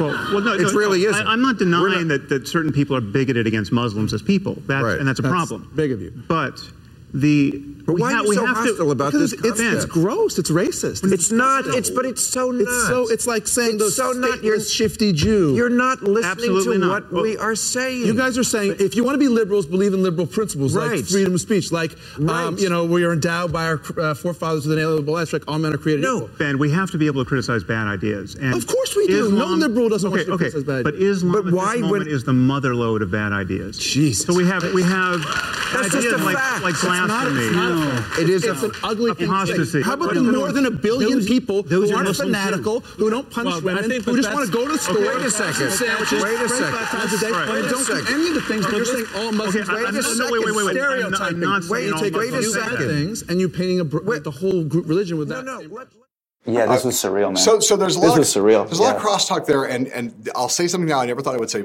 ever Yeah. in my life, and I will probably never say again. I want to just read the words of Ben Affleck so everyone can hear them, because really. He's talking about is like painting with a broad brush. Is how about the more than a billion people who aren't fanatical, who don't punch women, who want to go to school and have some sandwiches at the end of the day and don't do any of the things you're saying about Yeah. all Muslims? Like Ben Affleck, I'm like, I'm 100%, 100% right, you know? Yeah. But this became a thing. This was a, viral thing. People talked about it. It was a controversy. And you basically did an audition. Yeah. You changed what you were planning to do as your audition Totally. to do a thing based on that. it was Talk such a, that. it was such a seminal moment for a couple reasons. Well, first of all, I had to go in and screen test very quickly, and one of the things that I had to think about was what can I add to the show? You know, there were so many great correspondents on the show already at the time. John Oliver had just left, Michael Che had just left. You have Jordan Klepper, Jessica Williams, Samantha Bee, Jason Jones. What can I add to the show? Yeah. And it was one of those things where I felt I could add this perspective this was incredibly prescient and kind of jaw dropping. I don't think I can put words on how important this was for us as a community. Y- You know, we don't have a lot of people speaking out for us. So for Ben Affleck, you know, Batman, albeit his performance wasn't great in Batman v Superman, but Batman to be like, hey, I spent time around a ton of Muslims when I was directing Argo. And I'm telling you, the way you're describing them, this very like niche, extremist, boogeyman, like they all dress like ninjas and they live in the desert and this kind of like, they're all like ISIS. For him to be like, yeah, they're just regular people and I've spent time with them. Why don't you convey what 99.99% of them are like? Is dangerous. You're creating this very broad brush that you're painting them with. That Batman versus Bill Maher moment was like, yeah, I need to talk about this. Yeah. And it kind of, my comedy take was, yeah, like we tend to be dorks. We're not dangerous. We're Yeah. studying for the DAT, not, you know, we're not going to destroy buildings and stuff like that. And that was, it was just a very powerful moment. I couldn't believe what I was watching, as Yeah. sad as that is to say. Yeah. I hadn't seen a prominent A-list celebrity kind of speak out on our behalf. It was very powerful and meaningful to me. you got there. You did four years at the Daily Show. Yeah. Right. And and most of it with Trevor. Mm-hmm. Um, and it you know was an important thing in your evolution as an artist and in your career. Uh, just watching you at the end when you did your fare- farewells, obviously you had a fucking great time Yeah, doing it. But yeah. just talk about. I mean, the Daily Show by that point was it obviously a huge institution. Yes. But Jon was leaving, and, Yes. and there was a lot of questions, as there always always is when a new host comes in about Trevor. What was it like to be in that space, and what do you think it, you learned there, and what did it do for you? Yeah. I think the Jon years that I was there, I get there and it's kind of his Chicago Bulls last dance moment. and it was the Jon Voyage year. But getting to see him up close, I got to see him do act ones and I really got to see his greatness as a comedian. And one of the things I think that is a testament to a great comedian or satirist is when you are able to provide moral clarity in times of social panic. So when the Sandy Hook shooting happened, when all of these really horrible, horrific events happen, generally we turn to the daily or nightly satirist show to see who has the best take or kind of moment of clarity. I got to see John do that several times, and that was just, yeah, I'm seeing magic. I'm seeing greatness in action. Nobody can plan that. Nobody can plan. And I saw him do some things where they didn't even load it up in the prompter. They would load up parts of it, but his ability to stitch it all together was pretty incredible. The second thing that I saw that I think is missing and I still long for deeply is that he is a good faith actor. Yeah. And if you work in media long enough, there's not a lot of good faith actors. There's a lot of, unfortunately, sociopathic, sycophantic, clickbait type actors that are out here grifting. Yeah. And, and they're here for the quote tweets and the dunks and the retweets. John wasn't that. He kind of showed me a decent path forward. Yeah. And I could have studied under a person who had a very different MO. I'm really lucky that he came to me at a period of time in my life. I'm 30 years old. I'm just getting married. Like he really shaped how I want to carry myself in show business. The Trevor years, what Trevor taught me, he is such an incredible talent. I don't think a lot of people give him credit because they see the dimples and how handsome he is, and they don't know how talented he is. His perspective, his voice, his impressions, there's things that he has that I think The Daily Show and the landscape needed. I know you chatted with Larry Wilmore. Larry is, is also one of those guys. Yeah. We need people like that in this space. And for the longest time, you know, we were operating a space with two Jimmys, a Steve and a John. There were no Trevors. And we need that. And I think America needed that and needs that. I'm psyched to see him. Like he's finally. It, it's you know that it was a rough. Rough I mean, I couple just always fucking hard follow Jon Stewart. Like It's like, really rough. I mean, it's awesome when you follow someone who sucks. Yeah. Terrible. Like he's a fucking you know, yeah, a, a yeah. With, deity. With, with Kilborn, it was you know when John took that over, it was a, a middling show. Yeah. it was a middling show on Comedy Yeah, Central. yeah. But I remember there was this photo campaign that Comedy Central used. I'll never forget this. They didn't end up using it, but it was just so telling of what Trevor would have to go through. It was him in the suit. He's standing in the studio and he's wearing gigantic shoes, and that's it. He's got huge shoes to fill. Oh my god! And that was the defining thing that Trevor had to go through. Yeah. And what Trevor, what I got to witness up close is he could have turned that office upside down and he didn't. The media was ripping him, the opinion columns were ripping Sure. him, and Sure. I'll be honest, I had private conversations with my wife, Bina. I was like, hey, I don't think we're gonna be able to renew the lease. Right. We had just gotten married. Right. And I was like, there's a pretty good chance that he cleans house. Or after these reviews come in, he's just like, I gotta shake things up. Right. Who wouldn't? And he didn't. Yeah. And he stayed the course and he let me, Roy Wood Jr., Klepper, Ronny Chieng, Jessica Williams really grow and, and become who we were going to become. And he never stopped me from becoming who I wanted to become. And I owe him a lot. Well, that's part of why it's great to see. He's finally like, like it's happened now. Sort of, he like the Yes. corner got turned. The digital team is incredible. Yes, and and, yes. and, and the stuff. The and show, he's had he he's, brings, had, he's broke through. He's like, had now his like- tentpole moments. Yes, he's had his moments. His moments again of Yes. moral clarity in times of social panic. Yeah. I mean, he really was one of the the go-to voices. I think the summer of 2020 when the George Floyd stuff was happening, and the aha moment for me I had with him when he he had his Act One. Trump is an African dictator. I thought that was such a great Yeah, like. yeah. Hey, you're not seeing this this way. Right, Let me stretch the way you think about the world. But when I saw that, I was like, yeah, this guy's really special. to go to the thing you said earlier at the very beginning where you're talking about like why having more time and being able to kind of show various things like that you're you're acting in good faith that you're sincere that allows people to appreciate things like there's a formats that work better for some people than for others Yeah. there's a thing that that stuff really has enhanced and kind of create a good feedback loop, right? Where it's like Yes. he's doing stuff there that he couldn't do on the show, Correct. but it kind of reflects back on the show and makes him bigger and, and gives him credibility and Yeah. builds the audience on the show. It's really it's nice to find to see them finding a new model for how to make that work. Yeah, and I think that is another thing that it's interesting when we talk about comedy. Even as you're playing old clips from the Patriot Act, how many jokes per second you kind of have Yeah, to have. yeah. It's like exposition, joke, exposition, joke. And one of the things that's so tantamount to becoming a great comedian is you can't just be funny. How interesting are you? Yeah. And Trevor is a very interesting person and a deeply interested person. Yeah. He's interested in a lot of things. He's very curious and very thoughtful. And those those between the scenes convey that. So I want to play one Daily Show thing, Hasan. You obviously did tons and tons of skits on the Daily Show. There was, thankfully, when you left in 2018, there were some compilation tapes that were put together that were kind of best of Hasan Minhaj on the Daily Show, and and this popped up in one of those. It's a, a famous report that you did with Justin Trudeau. And anything that gets both you and Justin Trudeau into a single clip, that's something that our listeners want to hear. So let's play that, and we'll talk about it on the other side. Okay. Canada. From their awful beer to their god awful Canadian tuxedos, they've got a lot to apologize for. But now they've got a new reason to say sorry, and it's coming to destroy America.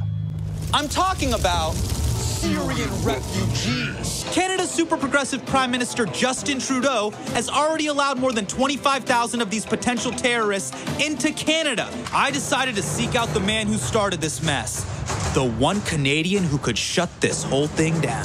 Why are you trying to destroy North America? You're letting anyone walk in and just f- up. North America was built with people fleeing persecution, um, conflicts, wars, trying to build a better life for themselves and their families. It's too open, it's too free. Mr. JT, I went to customs and they were like, What are you here to do? And I'm like, I am here to roast Prime Minister Justin Trudeau. And do you know what the guy said? Have a nice day. yeah. What if I came here to literally roast you? You might find that a little more difficult than you uh, uh, than, than you think. Are you gonna kick my ass right now? Are you gonna literally roast me? No. Then we're fine.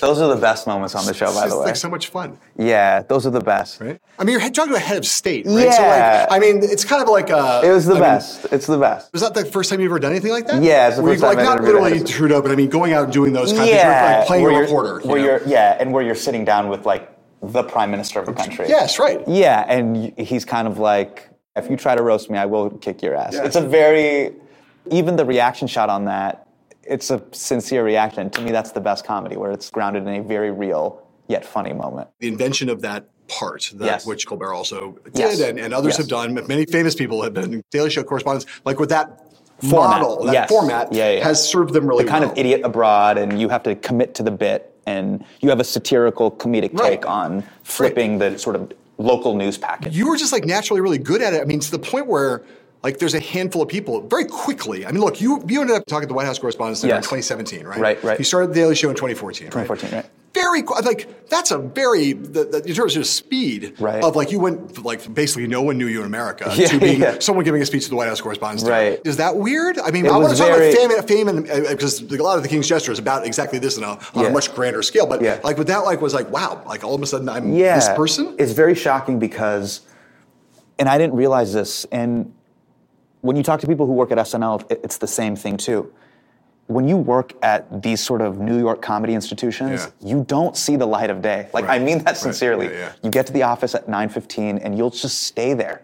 And sometimes you would stay there through taping. And when you're a young correspondent and you're not getting on the show, and I went through that, you'll stay longer and be like, okay, I have to research and I have to write pitches for tomorrow's 9:15. So you won't leave. And so I didn't get an understanding of the resonance the pieces were having until several years in, and then people are starting to recognize you when you're, you know, in the West Village or at the Comedy Cellar, and they're like, "Oh my God, you're you're on the Daily Show." You just think you're doing a black box theater show every night. Sure. The set is tiny on 604 West Yeah, yeah, 52nd. yeah. It's just this tiny little, Yeah, and you're just you're you're scrapping. And you, you talk to anybody at SNL or the Daily Show, every correspondent or cast member is like, "I'm just scrapping to get on this week." Right. And I think, you know, when you get to the point where you're well enough known that people on the street know it kind of Yeah, it's like always a weird thing for anybody. Yeah. But like this, I mean, there's another thing though. You're suddenly being invited to go and speak at the White House Correspondents' Yes. Dinner. Like, did Yeah. that surprise you when they asked you that you had gotten to that point that so, quickly? So the year before, I had done something called the RTCA dinner, the Radio Television Yeah, yeah, right. Correspondents Association Yeah. dinner, which is Yeah, yeah. like it- it's like the Sort of the bargain basement WHC. yeah the D League Yeah, yeah. before you, you and you try to play it and maybe you get It's drafted off- up off- to the off. Broadway. Yeah, off way off, Off Broadway. Broadway, yeah, yeah, It's yeah. over in Jersey, Yeah. and I did that. Funny enough, and it's it's weird. I don't know if it's destiny or kismet. The, I had to do that the week the Pulse nightclub shooting happened. And so it was this weird thing of like, how are we going to be funny in this very tense, strange moment in the country? And again, it's this is where timing and being a comedian and understanding how to convey the right message at the right time. Funny enough, so many sitting members of Congress were there and connecting the dots between, yeah, I'm going to do 15 minutes of jokes, but I would be remiss if I did not point out the NRA's involvement with Congress Right. and the decision makers that could have prevented something as terrible as the Pulse nightclub shooting happening that week. Yeah. You know? And that became again another linchpin moment. And I think the WHCA saw that, Yeah. Jeff Mason, and then invited me the next year to do the correspondence dinner. So you go to do it. It's, it's talk about timing. It's the Yeah. first correspondence Dinner Yeah. in the age of Trump. yes. Trump is not in attendance. Right. I'll set the stage for this just Yes. because I'm not going to play. I'm going to play just a little bit of it, but Yeah. You say at the very beginning, Yeah. I've been asked not to Yeah. roast Donald Trump. Yes, yes. Which is like, okay, like, wait, what? Because Yeah. I've been to some of those dinners. I'll Yes. never go again. If God Sure. smiles on me, I'll never have to go to one of those dinners again. Sure. But, but that's a weird request, Yes. number one. Number two, the president's not there, so that's also weird. Yes, to not roast Very someone who's not there. yeah. A very strange set of, of things. And then you did a great smart thing, which you've made fun of the press a lot, which is always all good. Sure, sure. And you did this thing where you talked about how the press were basically now like honorary minorities. Oh, right. And kind of Yeah. the core, I thought in some ways was kind of the heart of it in some Yes. ways to sort of say, Yes. What's the point? Yeah. yeah, how did you get to that?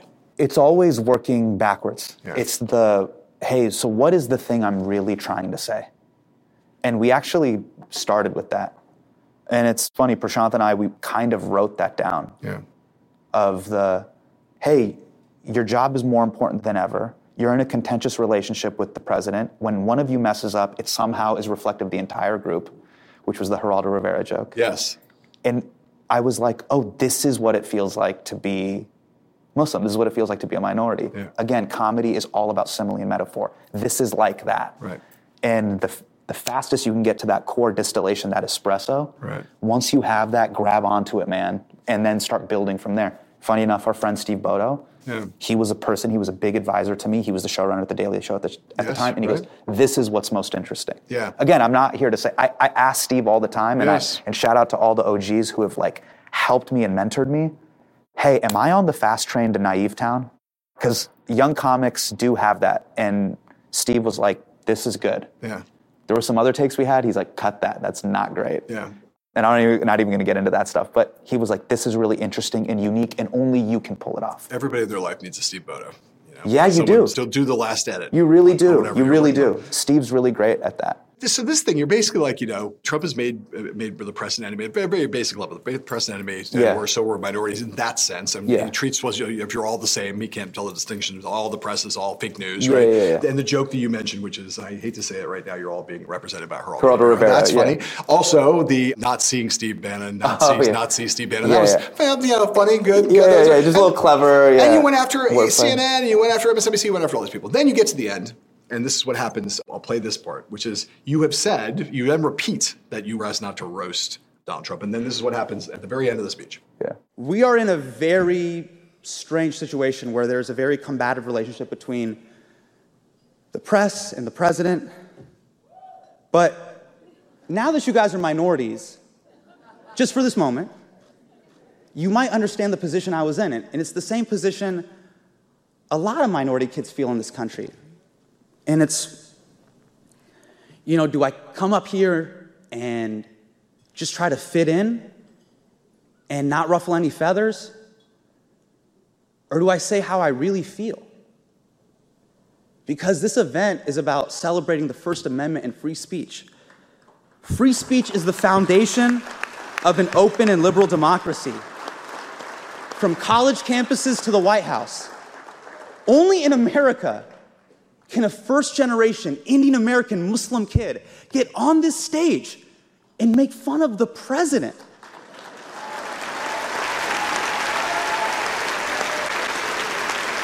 The orange man behind the Muslim ban. And it's a sign to the rest of the world. It's this amazing tradition that shows the entire world that even the president is not beyond the reach of the First Amendment.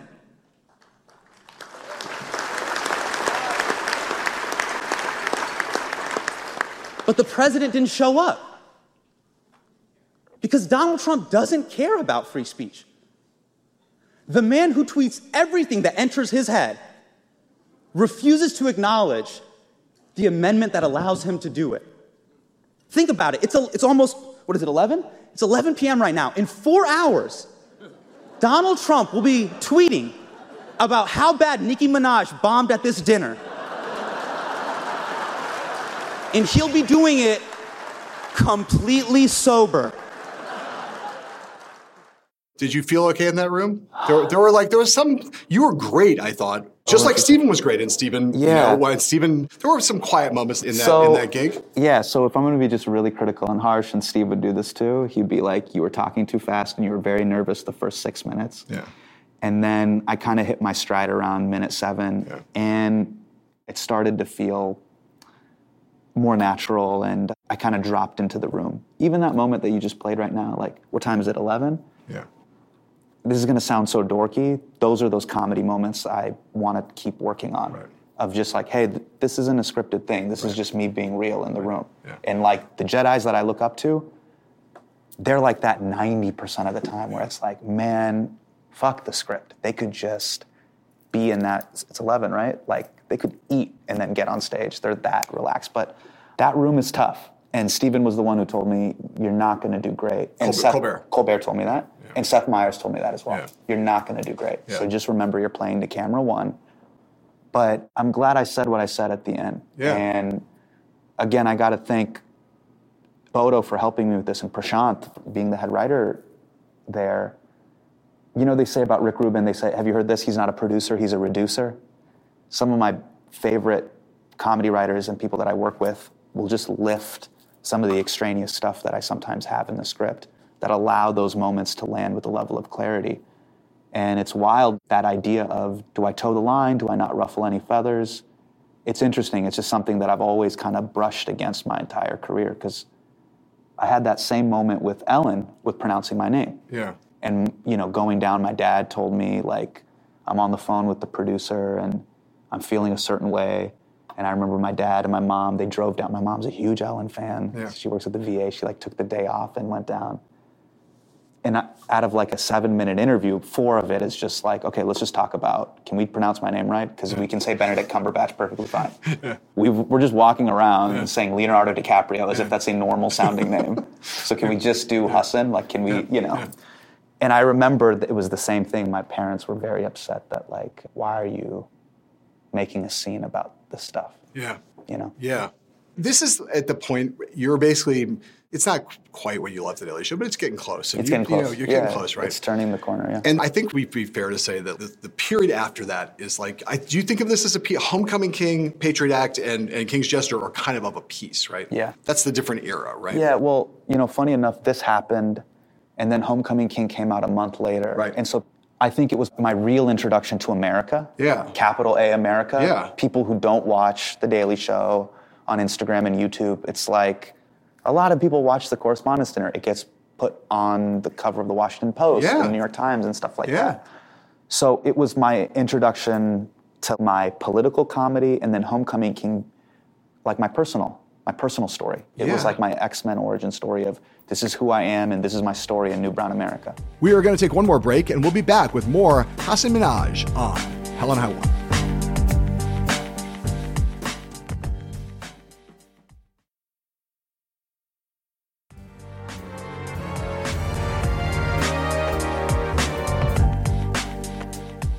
And we're back with Hasan Minhaj on Hell and High Water. And Hasan, you just before we went to break, you said this thing about the new Brown America and that Homecoming King, your first Netflix special, was kind of your your coming out, introducing yourself to America on a broader stage. This this special, widely heralded, much loved, massively lauded, and not really like anything anybody I would say has ever really seen or heard in a Netflix comedy special before. It was unique in a thousand ways, and I want to talk about all of them after we play a little bit of sound just to give you a flavor of what I mean. This is you in Homecoming King talking about some very culturally, racially, ethnically specific facts about the milieu in which you grew up and the worlds that you know so well. I think as soon as people hear it, you'll be like, that's really funny and really powerful and really different from anything I've ever heard a stand up comedian or a monologuist ever do before. So let's play that right now from Homecoming King. Look,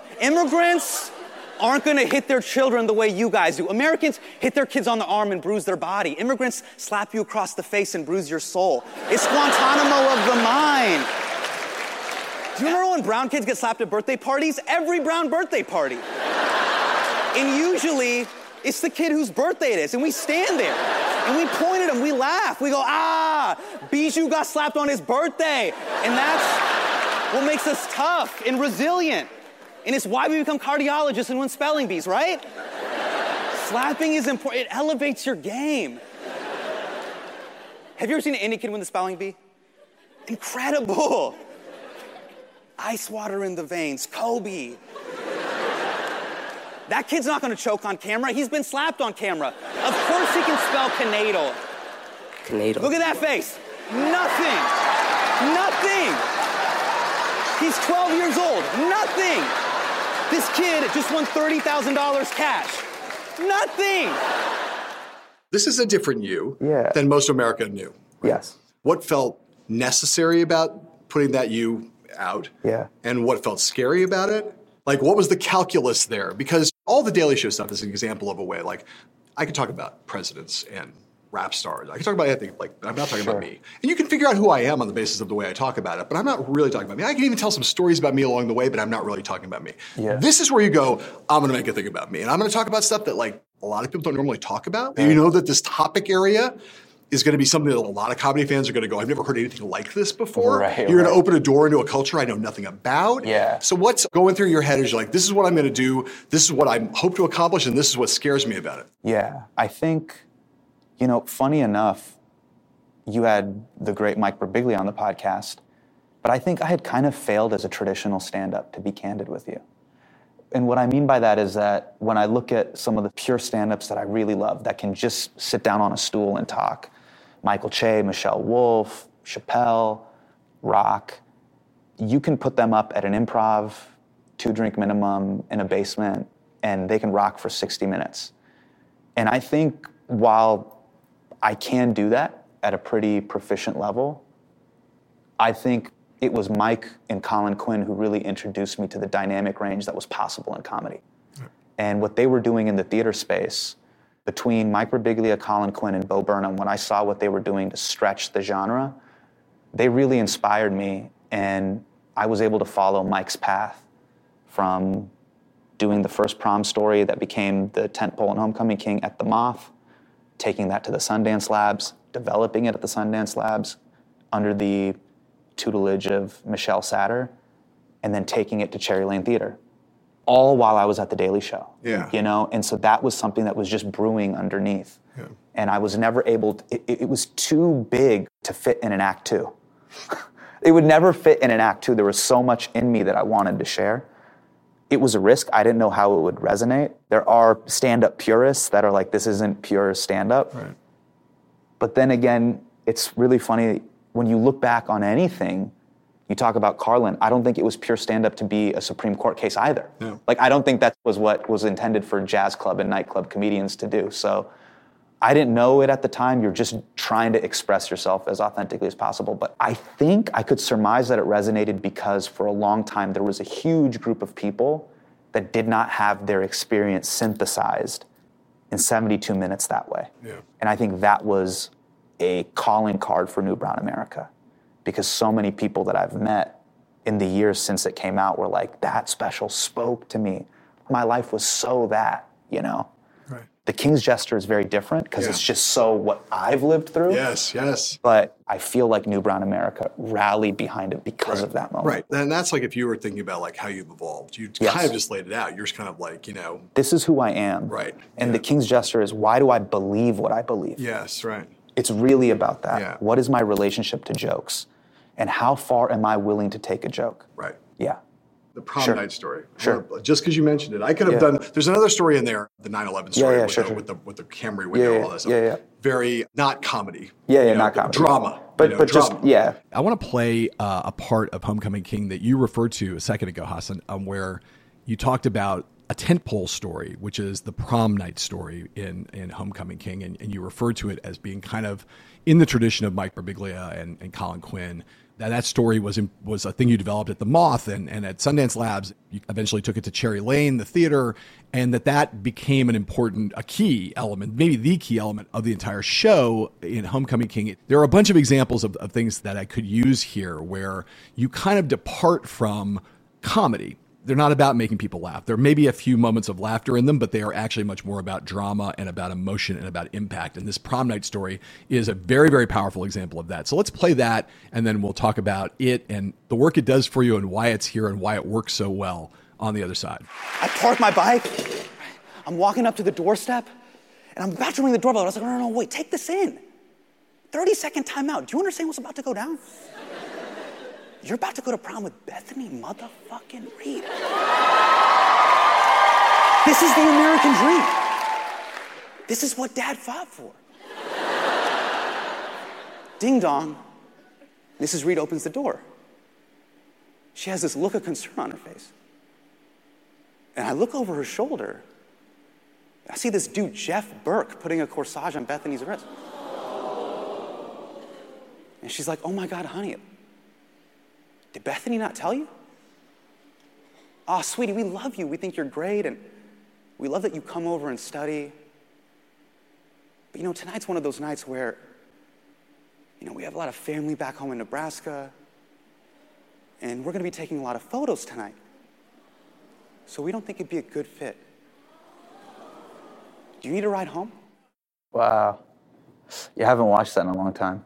I mean, you can't be a human being and not be like kind of like choked up a little bit, right? Right, right, right. But it's like that is where you're like living in the space of theater and storytelling and trying to make people cry, or not trying to, but trying to move them in a certain way. That's Yeah. not at all about making anybody laugh. Yeah. There's barely a laugh in that. It's a minute and a minute and eight seconds long. We just played yeah. there. There's a little laugh in the middle, but not really. There's not the humor's not really there. And that 9/11 Yeah. story I mentioned is another one of those things. There's no laugh. There's some laughs around, but there's chunks of it where it's like it's just all drama and, and Right. pain. Right.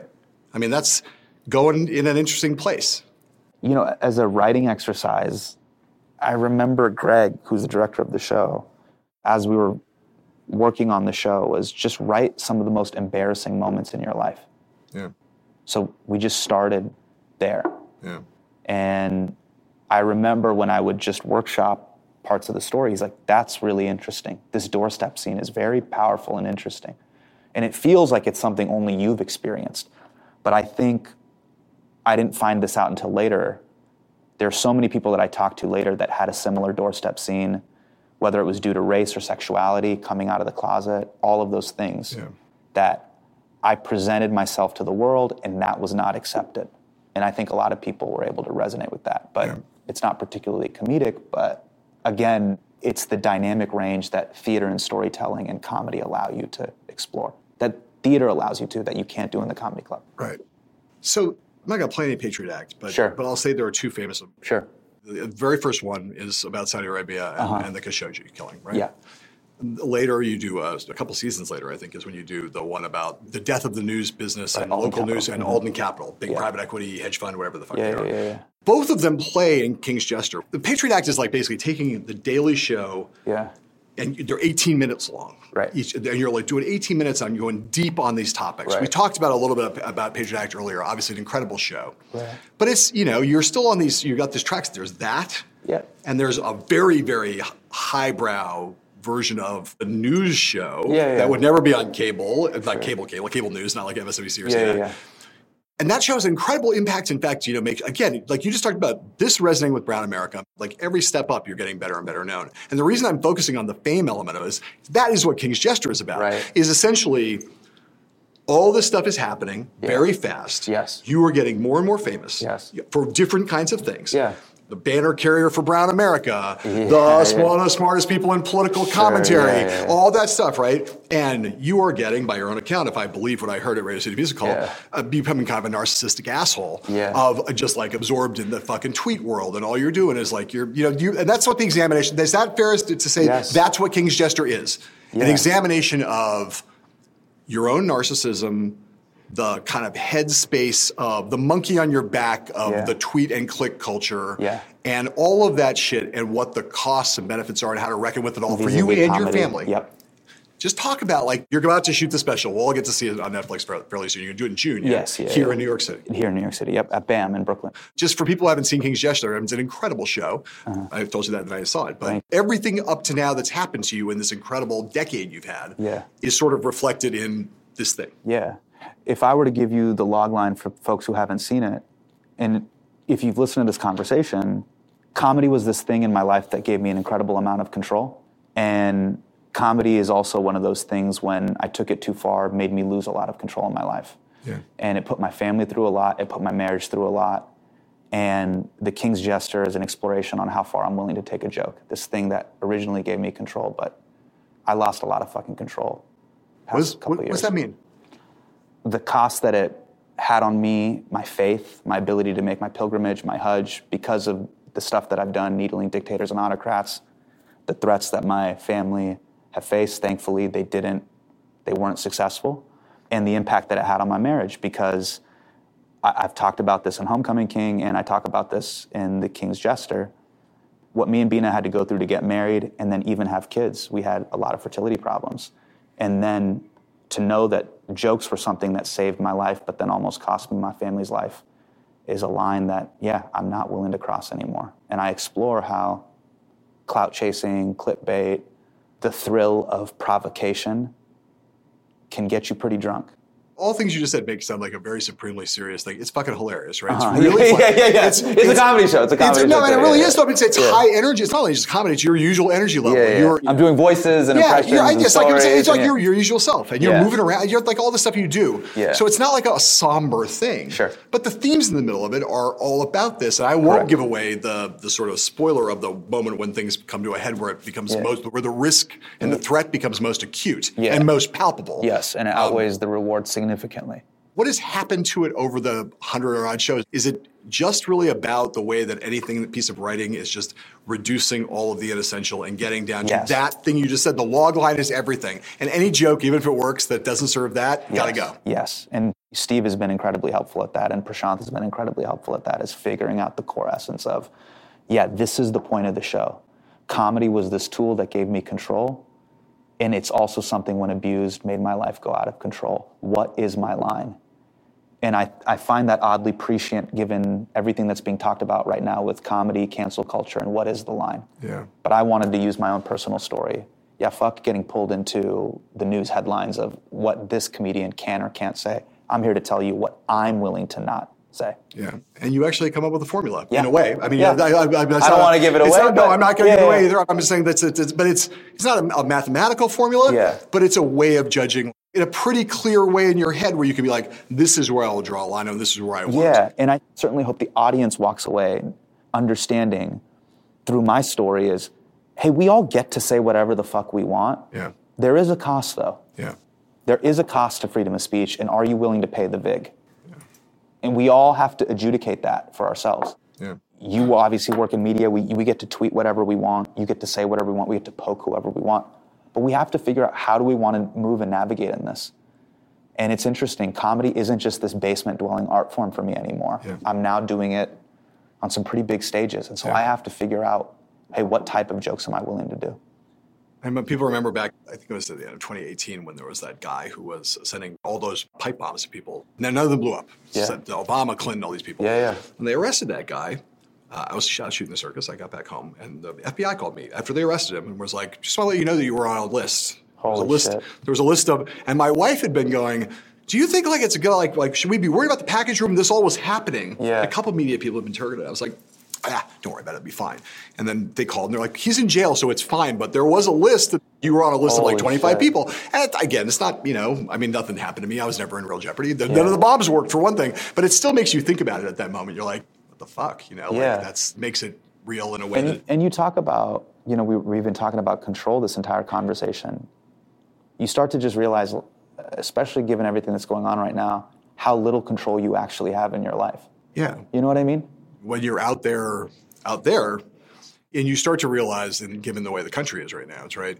At some point, I remember thinking back in like 2012, in the Obama reelection. Yeah. I realized there was a moment where, like, if I went on television and someone said, "What are Barack Obama's chances of getting reelected?" I would say, you know, the economy's not been that great, but he's a very powerful political communicator. He's going to have a lot of money. The Republican field is weak. I'd say, I think he's a mild favorite for reelection. And I would get on Twitter hundreds of people from the right saying, stop sucking Barack Obama's dick. Holy shit. And I get hundreds of people on the left, Uh-huh. often a lot of African American ladies, who'd be like, you hate the president, you fucking racist.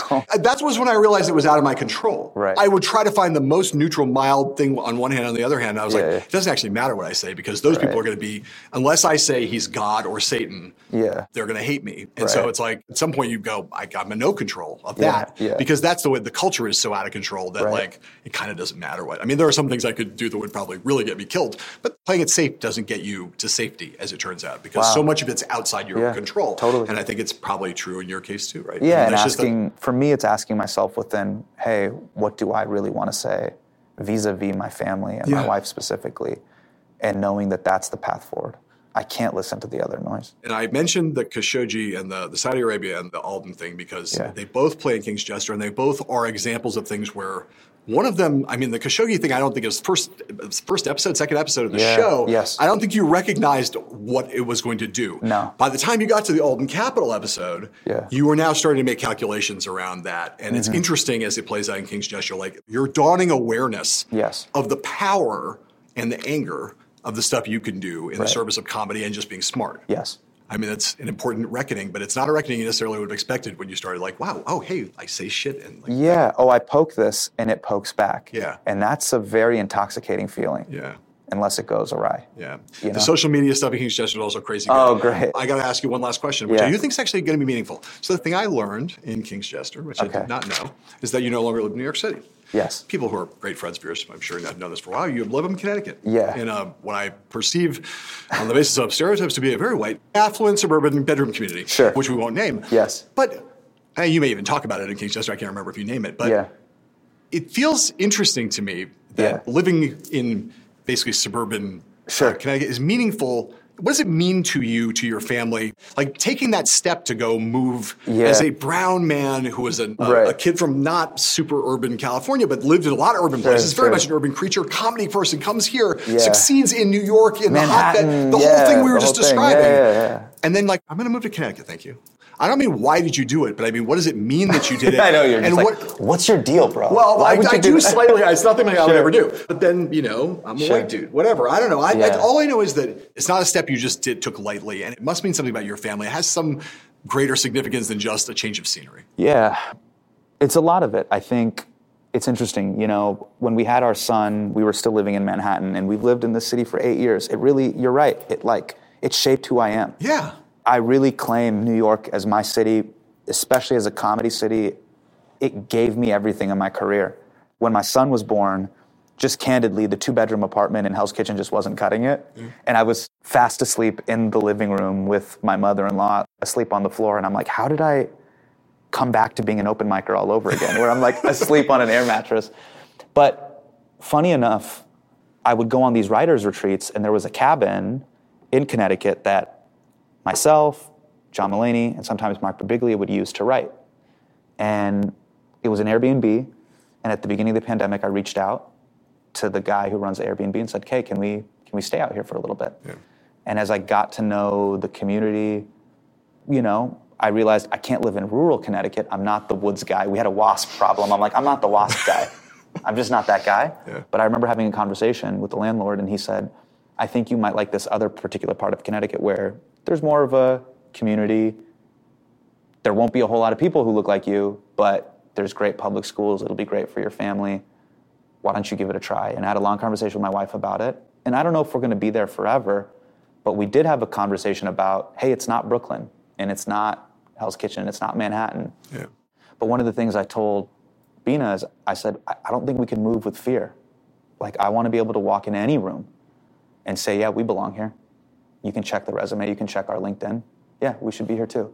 And there's part of me at this, maybe in this stage, we won't be there forever, but there is a little bit of a defiance in it of like, I'm not going to preclude myself from being there. I'm not going to just stand out. Yeah. Yeah, I can move here. We may not be there forever, but we're there. We've signed our lease at least until next June. I'm praying. And I just want to move the way I want to move and Yeah, the way we want to move. totally. You know what I mean? Yeah. Yeah. It's like one of those things where it's like you want to prove that you can go and belong there, and then you realize like there's a reason. Why would I- Like, why the fuck am I here? Like, Yeah. like, why- that's, this is what I'm hoping for for you. As, Sure. As, as, as, an older gentleman, uh, Sure. I look at you and I think to myself, son, I hope you'll find great comfort there, and you'll look up and you'll say, Uh-huh. "Fuck yeah, we belong here." Used to be a people like us would never belonged here. Now we belong here, and we have just enough power to get the fuck back Uh, get to the, the fuck city. out, yeah. To get back to the city where there's culture and, and- Yeah, and, yeah, and, yeah, and, like a bunch of people who are not, you know, bankers. Look, we'll, we'll talk outside of the podcast. If you can find a great place with a yard, that'd be great. Yeah. You're awesome, dude. Thank you Thanks, for uh, thank you for hanging out. Thank you, man. Cheers. Hell and High Water is a podcast from The Recount. Thanks again to Hasan Minhaj for being with us. If you like this episode, please subscribe to Hell and High Water and share us and rate us and review us on whatever app you happen to use to bask in the splendor of the podcast universe. I am your host and the executive editor of The Recount, John Heilemann. Grace Weinstein is a co creator of Hell and High Water. Matthew Kaplowitz is our video editor. Pierre Bename engineered the podcast. Margot Gray is our assistant producer. Stephanie Stender is our post producer. And the Marshall Eisen is our executive producer.